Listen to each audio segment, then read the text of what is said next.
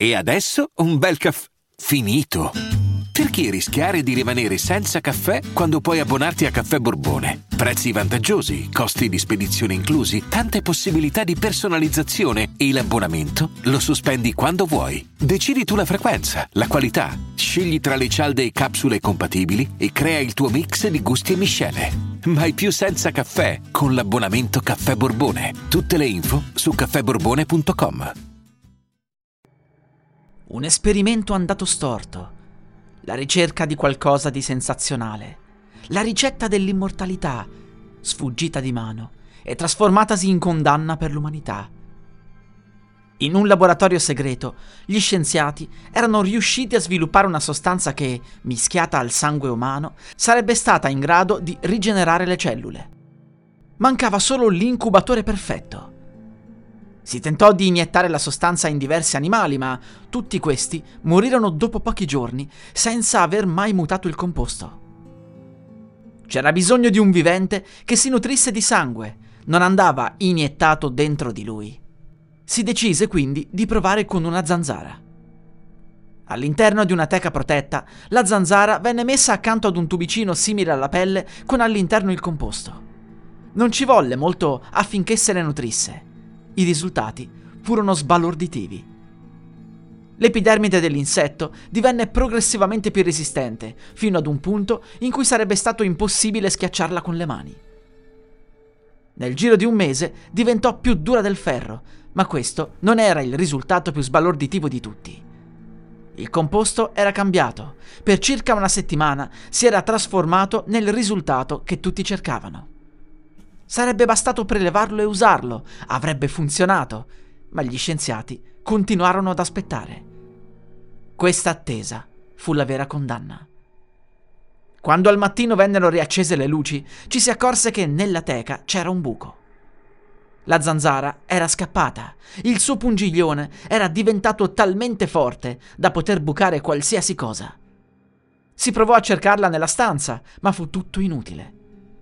L'edificio era pieno di condotti d'aria e buchi, non era più lì dentro. La receptionist venne punta quel giorno stesso.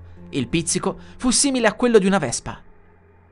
Accorgendosi che era una zanzara, provò a schiacciarla, ma la mano non ci riuscì, subendo addirittura dei danni, come se avesse provato a schiacciare un oggetto appuntito di metallo. La zanzara fuggì dalla porta principale. Era la fine. La segretaria si sentì male morì dopo un giorno. Prima di fuggire, il monitor che controllava la teca aveva mostrato che il composto si era evoluto ed era diventato un veleno mortale per l'uomo. All'interno della zanzara aveva però provocato un circolo particolare che andava a rigenerare continuamente le sue cellule. Tradotto, la zanzara era diventata immortale, forte e assolutamente letale. Quel giorno ci furono altre vittime in giro per la città, ma ancora non si diramò un comunicato ufficiale. I medici non riuscivano a capire di cosa si trattasse, anche perché quel tipo di veleno era conosciuto e chiaramente artificiale. Il governo si allarmò, si pensò ad un attacco terroristico, la situazione peggiorò. E fu allora che gli scienziati decisero di venire allo scoperto. Il mondo intero seppe che una zanzara immortale e letale stava girando per il pianeta a caccia di vittime. Uccideva circa 15 persone al giorno, casualmente. Non importava se fossero ricchi, poveri, abitanti di un particolare paese. L'uccisione era assolutamente democratica.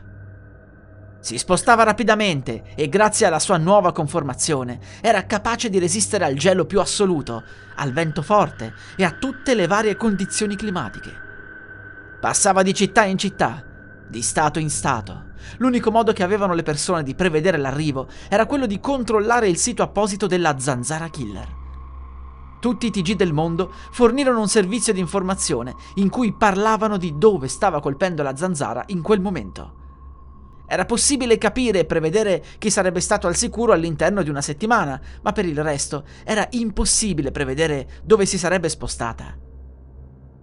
Chi si accorgeva di essere stato punto dalla zanzara immortale spesso si suicidava prima di morire fra atroci sofferenze. Non ci fu mai un vaccino, ma allo stesso tempo non era pericoloso come una pandemia. Era sempre e solo una zanzara e i morti, a livello statistico, non erano un problema. Ma il servizio dedicato e la storia particolare avevano fatto presa sulle persone. Era come dire che per le strade girava un killer che avrebbe sicuramente ucciso qualcuno in tutto il mondo. Non importava che fosse più semplice morire per un incidente stradale o per una qualsiasi malattia, la gente aveva paura e andava nel panico. Chi veniva appunto dalle classiche zanzare rischiava di morire di paura e coprirsi era praticamente inutile. La zanzara poteva pungerti attraverso spessi strati di tessuto. Quando si sapeva che l'insetto era vicino, la gente evitava di uscire di casa per limitarne le possibilità.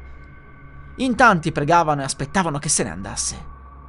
Un giorno fu un capo di Stato a morire. Da lì nacque una setta che iniziò ad adorare la zanzara.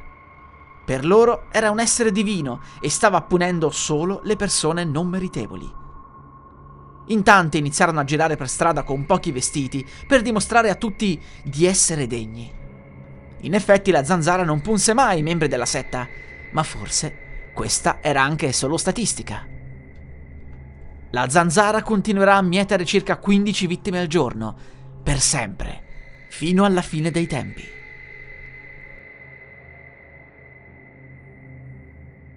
La musica utilizzata è Night of Chaos e Gathering Darkness di Kevin MacLeod, musica in Creative Commons 4.0 by Attribution dal sito incompetech.com.